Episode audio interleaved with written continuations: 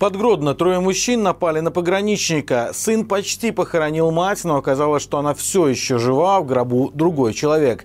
В поселке Дружный Пуховичского района в грязи чуть не утонула школьница. Подробнее обо всем этом в ближайшие несколько минут. Мы благодарны вам за лайки, комментарии и подписки. Именно вы помогаете распространять наши видео большему числу зрителей. Под Гродно трое мужчин напали на пограничника. Произошло это еще 10 февраля, но Госпогранкомитет рассказал подробности случившегося только сейчас. Как сообщается, гродненский пограничник по оперативной информации выявил троих неизвестных в погранзоне. Мужчины пытались запустить дрон для осуществления противоправной деятельности. Что конкретно они хотели сделать, не сообщается, но, скорее всего, речь идет о контрабанде сигарет в Литву. В момент задержания злоумышленники не подчинились требованиям военнослужащего и напали на него, после чего все трое скрылись на автомобиле. Задержать нарушителей удалось только через 4 дня. Двоих представители сразу нескольких силовых структур остановили на трассе М6. Третьего арестовали еще позже пограничники. Его обнаружили в деревне Василевича Гродненского района. Всем троим контрабандистам теперь грозит до 7 лет лишения свободы. Поистине ужасная история произошла в Гомеле. Там мужчине сообщили о смерти матери, а на похоронах оказалось, что в гробу лежит другая женщина. Это случилось еще в 2021 году, но известно об инциденте стало только сейчас. В феврале пожилую женщину госпитализировали в одну из больниц Гомеля. Через некоторое время ее сыну сообщили, что она умерла. Мужчина получил в ЗАГСе свидетельство о смерти, оплатил похороны и поминальный стол.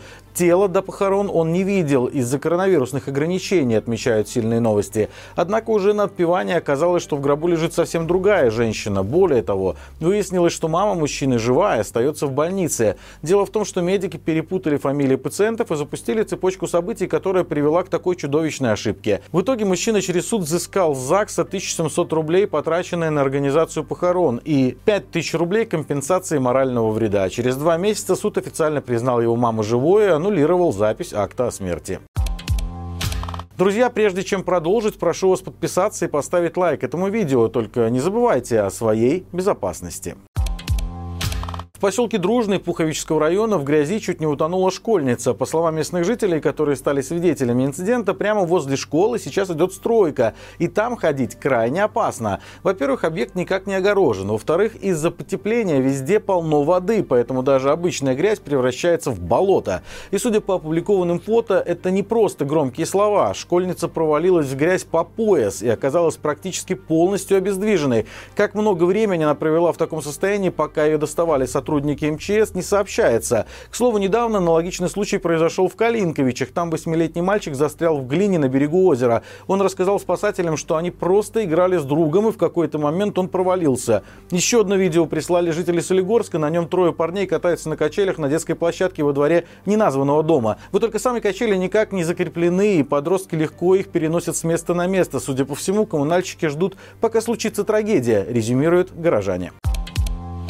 Бывший ОМОНовец, который занимался разгоном протестов и был ответственен за задержание Сергея Тихановского, стал депутатом Могилевского областного совета. Официальные данные по результатам голосования еще полностью не опубликованы, но кое-какая информация уже есть.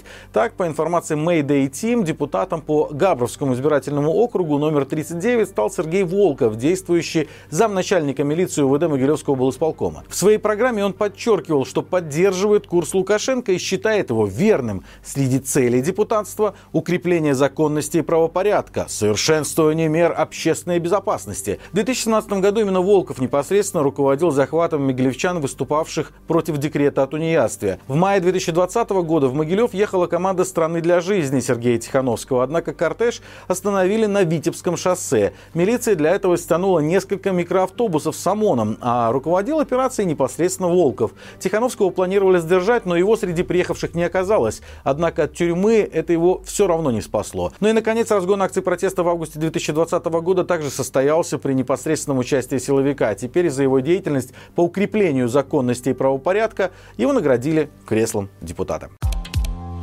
В Новолукомле пастора арестовали на 15 суток за молитву об Украине. Как сообщает «Христианская визия», ранее местные идеологи уже не раз высказывали претензии к пастору местной евангельской церкви Александру Зарецкому и угрожали ему преследованием. Недовольство властей вызвало и то, что пастор отказывался участвовать в политических мероприятиях, которые они проводят.